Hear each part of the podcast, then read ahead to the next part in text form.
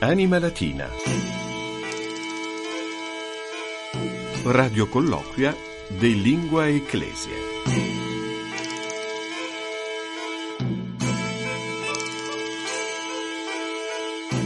Anima Latina nunquetia minundis, icest Fabius Colagrande, ex Frequensis Stationis Radiofonice Vaticane. Salvete, ben trovati all'ascolto della centotrentaquattresima puntata del nostro Vademecum Radiofonico settimanale dedicato alla lingua latina, un Vademecum sui generis e tante litteram, dedicato ai cultori della lingua latina, dedicato a tutti coloro che sono appassionati di questa lingua, ma in generale delle lingue classiche, della cultura classica. Carpe diem, non perdete questa occasione. Conoscere il latino, reimpararlo, vuol dire restare ancorati alla memoria, alla storia, alla parola, restare ancorati proprio alle radici anche della nostra fede per guardare al futuro, superando i rischi dell'ignoranza, ma anche di quello che noi chiamiamo il presentismo, quell'attitudine che ci porta a schiacciarci sull'attualità, sull'ultima notizia. Invece ricordiamoci che la storia è importantissima per capire il presente. Ben trovati all'ascolto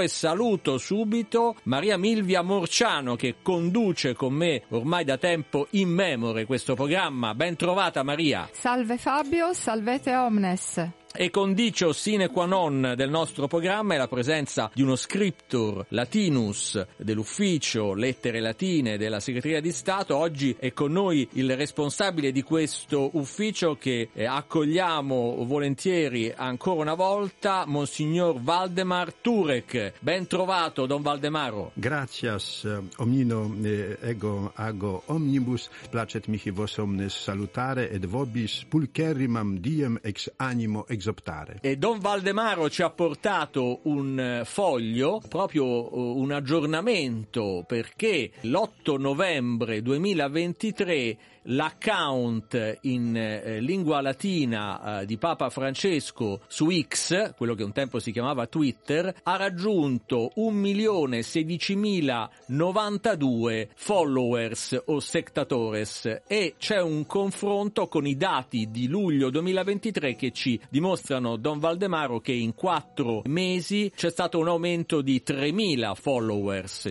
un foglio che dimostra che ci sono sempre più persone interessate anche a questa branca del vostro lavoro. Sì, abbiamo già parlato una volta di questo, direi, fenomeno, che per noi è anche una bella sorpresa, perché quando abbiamo cominciato di tradurre questi testi in latino forse nessuno di noi si aspettava un successo così grande. Siamo anche contenti che sono sempre in crescita quelli che seguono i nostri testi che prepariamo in pratica ogni giorno, e adoperando a volte un linguaggio nuovo, perché per quanto riguarda i contenuti di queste frasi spesso dobbiamo ricorrere al Lexicon recentis latinitatis, che è stato pubblicato quasi trent'anni fa, che non è più sufficiente. Eh, andrebbe aggiornato. Andrebbe aggiornato. Lo dicevamo, vero, sì, Maria? Stiamo pa- pensando anche di questa cosa, vediamo un po' se sarà possibile. E comunque siamo veramente contenti, e anche questo fatto che abbiamo tanti di quelli che seguono i nostri testi è per noi anche di incoraggiamento. E allora andiamo subito alla prima rubrica del nostro programma, che riguarda proprio i post eh, su X di Papa Francesco, chiocciola Pontifex trattino basso L N Papa Franciscus. Andiamo a leggervi un post dello scorso dodici ottobre.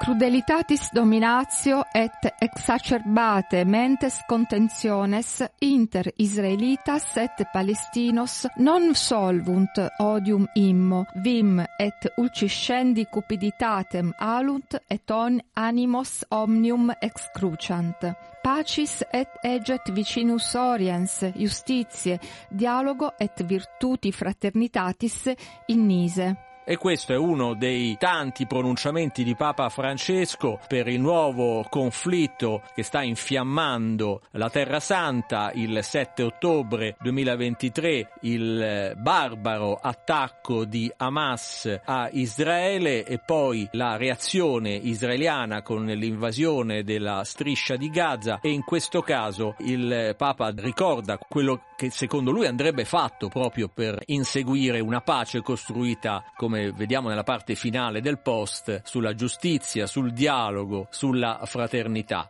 Ma Don Waldemaro, mi colpisce l'inizio di questo post in cui si parla di crudelitatis dominatio et exacerbate mentes contentiones. Come tradurremo in italiano queste caratteristiche che secondo il Papa non risolvono il conflitto? Abbiamo questa parola in italiano, il terrorismo. Uno dei miei colleghi che ha tradotto questa frase ha preferito usare crudelitatis dominatio, quindi sarebbe proprio il terrorismo. E ci sarebbe Sarebbe anche un'altra possibilità per tradurre questa sentenza con la parola greca tromocrazia. È un termine che viene indicato dall'abate Egger nel suo lexicon. Viene composto di due parole greche, tromos, che vuol dire tremore, e kratos, vis, potere, quindi sarebbe la potenza, la forza del terrore. E forse qui l'autore ha preferito di usare due termini latini invece di introdurre questo vocabolo greco, forse voleva rendere più facile la traduzione latina. E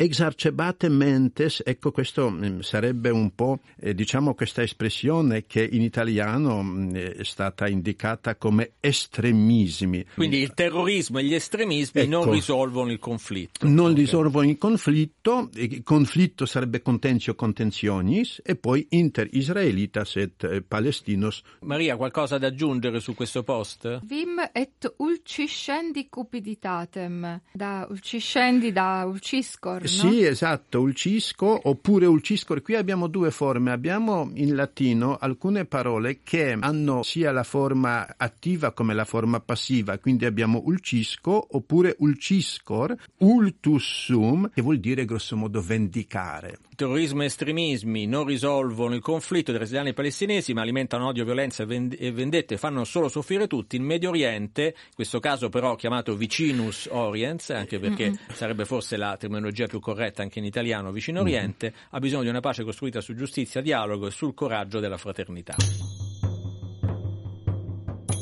E possiamo passare invece allo spazio dedicato ai neologismi. E Maria ha scelto per noi una parola particolare, quando in italiano parliamo di qualcosa che si può estendere, non so, un filo elastico, eh, una norma addirittura, eh, diciamo appunto estensibile. In latino come diventa, Maria? Productilis. Productilis. Esatto, esatto. Productilis, che viene da producto, productare, che vuol dire prolungare. Questo sarebbe il significato. Ah, che si può, sì, esatto, che si prolungare, può estendere. Perché abbiamo la parola ducto, ductare, producto, prolungare. Purtroppo la nostra trasmissione non è estensibile, per cui dobbiamo, dobbiamo essere rapidi e passare al gergo ecclesiale e, e Maria eh, ha scelto un, due parole latine che insieme compongono il titolo di una costituzione apostolica importantissima nella storia della Chiesa, forse non abbastanza conosciuta, e soprattutto, Don Waldemaro, importantissima per il vostro lavoro, perché nel sessantadue eh, Papa Giovanni, proprio poco prima dell'inizio del Concilio Vaticano secondo, pubblica questa Costituzione Apostolica che si chiama, Maria? Veterum Sapientia. Ma devo dire che per noi è sempre un, un documento di base, eh, quindi una Costituzione che ha una storia del tutto particolare. Recentemente ho assistito a una tesi proprio eh, presentata alla Facoltà di Lettere Classiche e Cristiane presso l'Università Pontificia Salesiana, dedicata proprio alla storia di questo documento, e ho scoperto anche io alcune cose veramente nuove. La studentessa ha trovato in archivio della Pontificia Università Gregoriana alcuni appunti scritti a mano da un certo Springhetti. Springhetti è stato veramente un famoso latinista, parliamo di quel periodo, che ha avuto questo compito di preparare, diciamo, la prima versione della Costituzione Apostolica, che poi per qualche ragione non è stata accettata. Giovanni ventitreesimo ha voluto aggiungere qualcosa, comunque molte di queste cose, di questi questa prima versione sono passate anche a quella versione che poi è stata firmata in maniera eh, solenne il, il ventidue febbraio del millenovecentosessantadue. Forse la differenza era nel fatto che la prima proposta voleva promuovere le lingue classiche come tali, invece questa seconda proposta propone sempre la stessa cosa, però vede il latino e il greco soprattutto come strumento per arrivare alla ricchezza proprio del mondo antico, quello latino, greco, cristiano, quindi una nozione un pochettino più larga, se vogliamo, diversa da questa prima proposta. E si nota anche la difesa della precisione del messaggio cristiano attraverso l'uso della lingua latina. Ricorre più volte, in effetti il latino è una lingua esatta.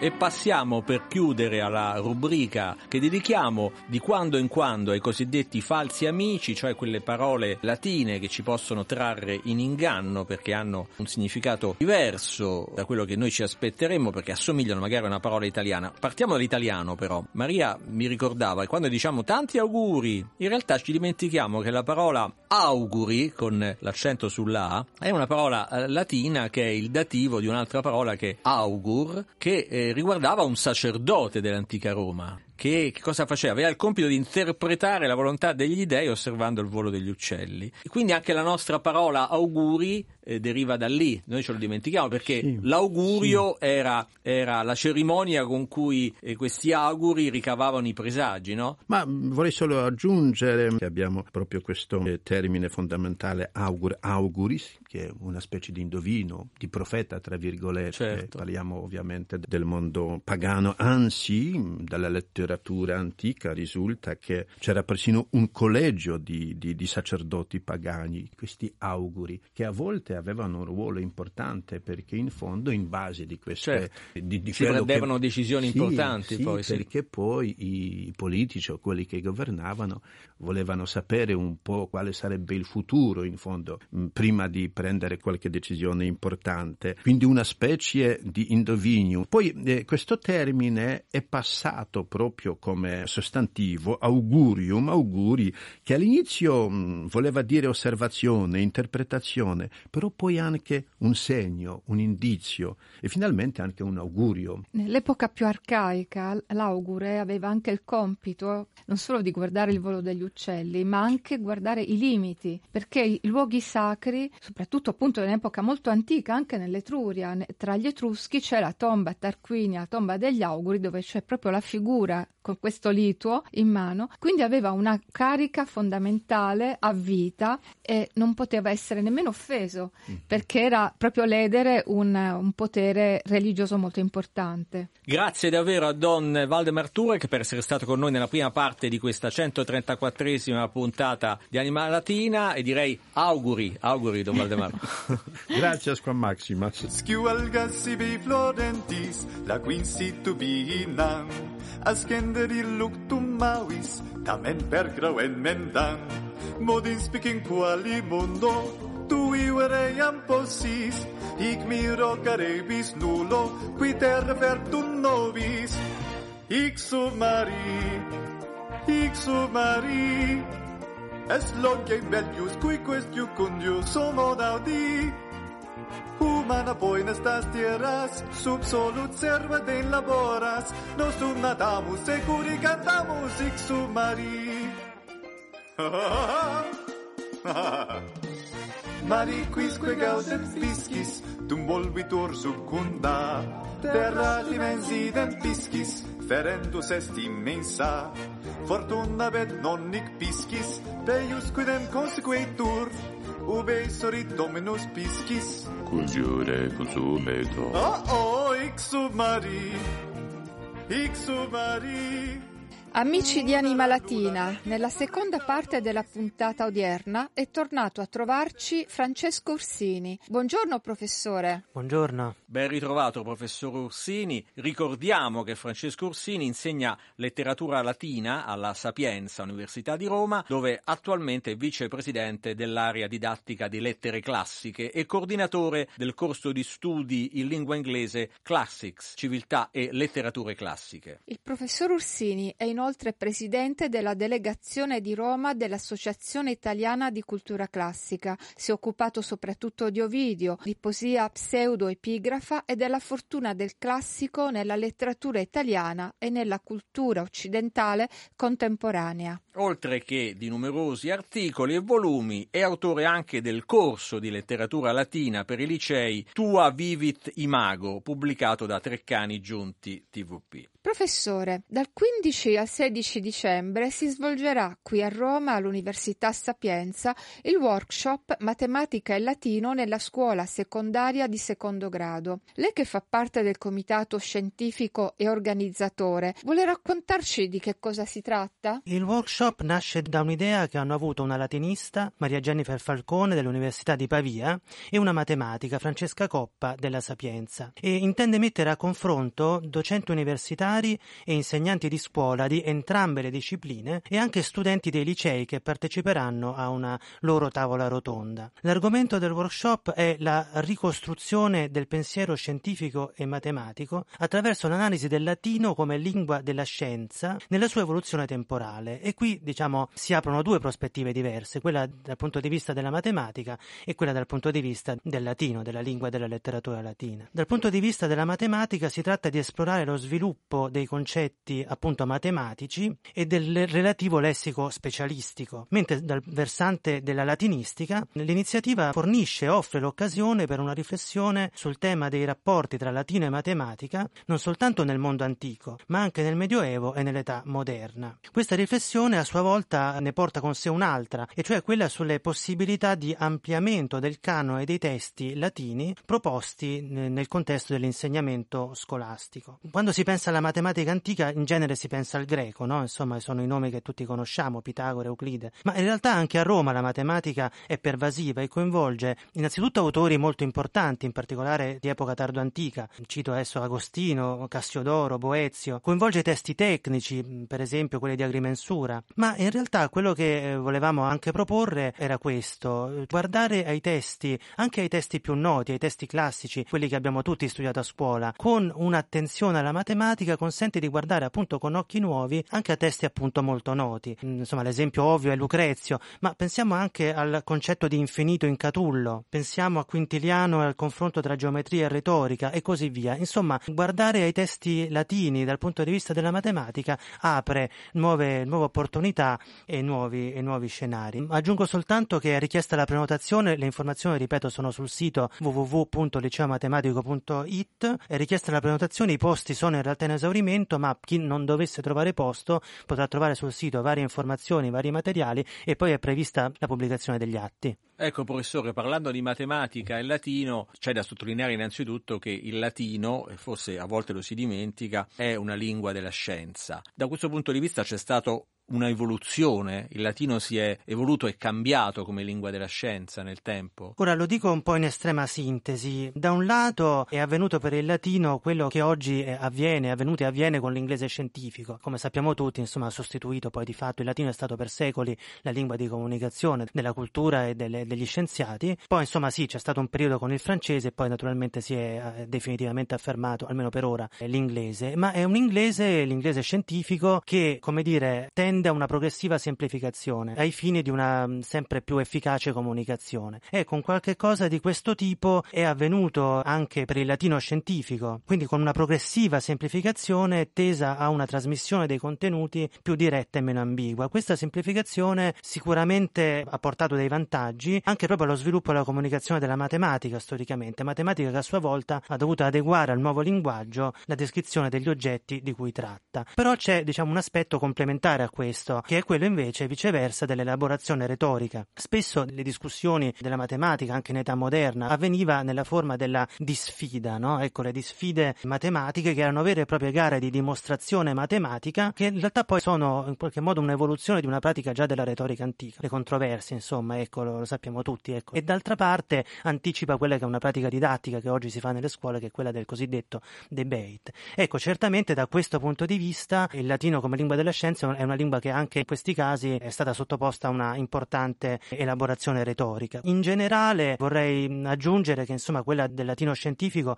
è una tradizione che non si è mai interrotta dall'antichità fino all'Ottocento. In latino hanno scritto grandi matematici, grandi scienziati in generale, nel Medioevo, poi nel Rinascimento e ancora in età moderna fino appunto a tutto l'Ottocento. Nomi importanti di cui sentiremo parlare nel workshop sono per esempio quelli di Galileo, Fibonacci, Newton, Leibniz, soltanto per citarne alcuni. Professore, ma è ipotizzabile utilizzare a scopi didattici dei testi latini di tipo scientifico e non letterario? Sì, beh, questa è proprio una delle domande da cui il workshop nasce e a cui intende dare una risposta. I ventuno interventi sono proprio dei progetti concretamente di questo tipo. Vorrei citare molto brevemente due esempi. Uno è il progetto didattico interdisciplinare presentato da Pietro Licausi, che è un progetto che si è svolto presso un liceo scientifico di Palermo e ha preso in esame un gruppo di problemi tratti dalle Propositiones ad Acuendos Iuvenes di Alcuino da York, filosofo e teologo attivo alla corte di Carlo Magno. L'obiettivo di questo progetto era analizzare non soltanto il passaggio da una lingua antica come il latino all'italiano, ma anche il passaggio dal linguaggio naturale a quello simbolico della matematica moderna, e nel concreto gli studenti hanno prodotto una traduzione cooperativa in italiano e linguaggio algebrico che poi è stata pubblicata su una pagina web. Un altro esempio, appunto tratto da questi ventuno, è il percorso didattico trasversale tra matematica e latino presentato da Luciana Sanguigni, che invece prende in esame la Mirifici Logarithmorum Canonis Constructio di Nepero, matematico scozzese vissuto tra cinque e seicento, e questo progetto individua il punto di contatto tra le due discipline nel ruolo della traduzione, intesa come conversione da un registro semiotico a un altro nel caso della matematica, da una lingua all'altra naturalmente nel caso del latino. Ma in che senso? Concretamente nella traduzione, secondo appunto questo progetto, si parte da ipotesi, cioè naturalmente dai vocaboli tradotti e dalle loro relazioni sintattiche. Si utilizzano contestualmente le regole grammaticali e la conoscenza della cultura antica per arrivare infine alla traduzione del brano. Ecco, questa operazione di scomposizione iniziale e ricomposizione del testo nella lingua italiana di fatto riproduce il procedimento che ha luogo nella risoluzione di un problema di matematica, dove ugualmente da alcune ipotesi si passa alla dimostrazione della tesi attraverso quelle operazioni che caratterizzano il cosiddetto problem solving. Ecco, io diciamo da latinista, e penso di poter parlare anche a nome degli altri latinisti coinvolti nel progetto, abbiamo trovato interessante e stimolante proprio capire come la nostra materia è vista dai matematici, e anche abbiamo trovato molto interessante la sperimentazione del liceo matematico, che è una forma sperimentale presente anche in molti licei classici, che offre uno spazio utile per provare a cercare nuove strade in chiave di interdisciplinarità per l'insegnamento della lingua e della letteratura latina nelle scuole, e cioè che il latino non rimanga un qualche cosa di isolato, ma dialoghi costantemente con le altre discipline dell'insegnamento scolastico. Tornando alla discussione sulla necessità di difendere la cultura classica dagli attacchi utilitaristici, il latino non serve a niente, ma anche dagli attacchi ideologici come quelli che arrivano dagli intellettuali americani della cancel culture, oggi dobbiamo davvero difenderla questa cultura classica? Siamo ridotti a difenderla, non solo a promuoverla. L'atteggiamento difensivo in quanto tale può essere esclusivamente difensivo, può essere limitante. Ovviamente dobbiamo promuoverla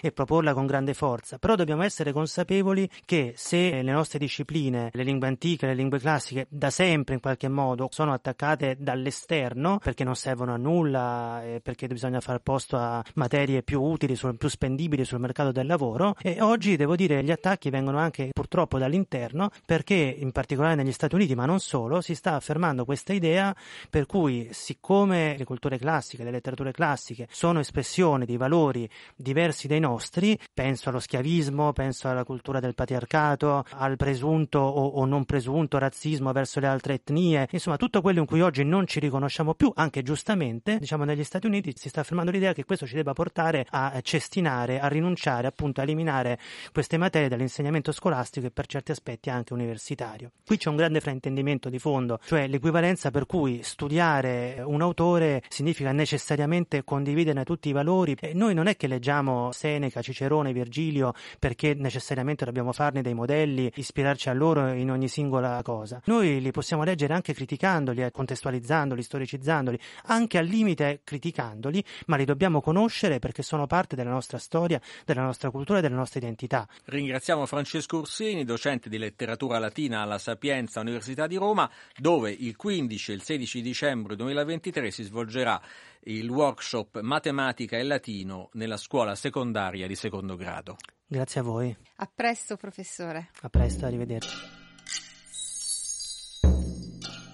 E dunque grazie al professor Francesco Ursini per essere stato con noi nella seconda parte della puntata odierna, grazie anche a Don Waldemar Turek dell'Ufficio Lettere Latine, sedacta est fabula. Siamo giunti al termine anche di questa centotrentaquattresima puntata di Anima Latina, che troverete in podcast come tutte le altre sul sito Vatican News e su Spotify. A questo punto da Fabius Colagrande e da Maria Milvia Morciano un grazie Grazie ai nostri ascoltatori e te dulcis in fundo al tecnico Daniele Giorgi. Mutatis mutandis. Ab sit in iura verbis. Ci sentiamo tra una settimana. Valete.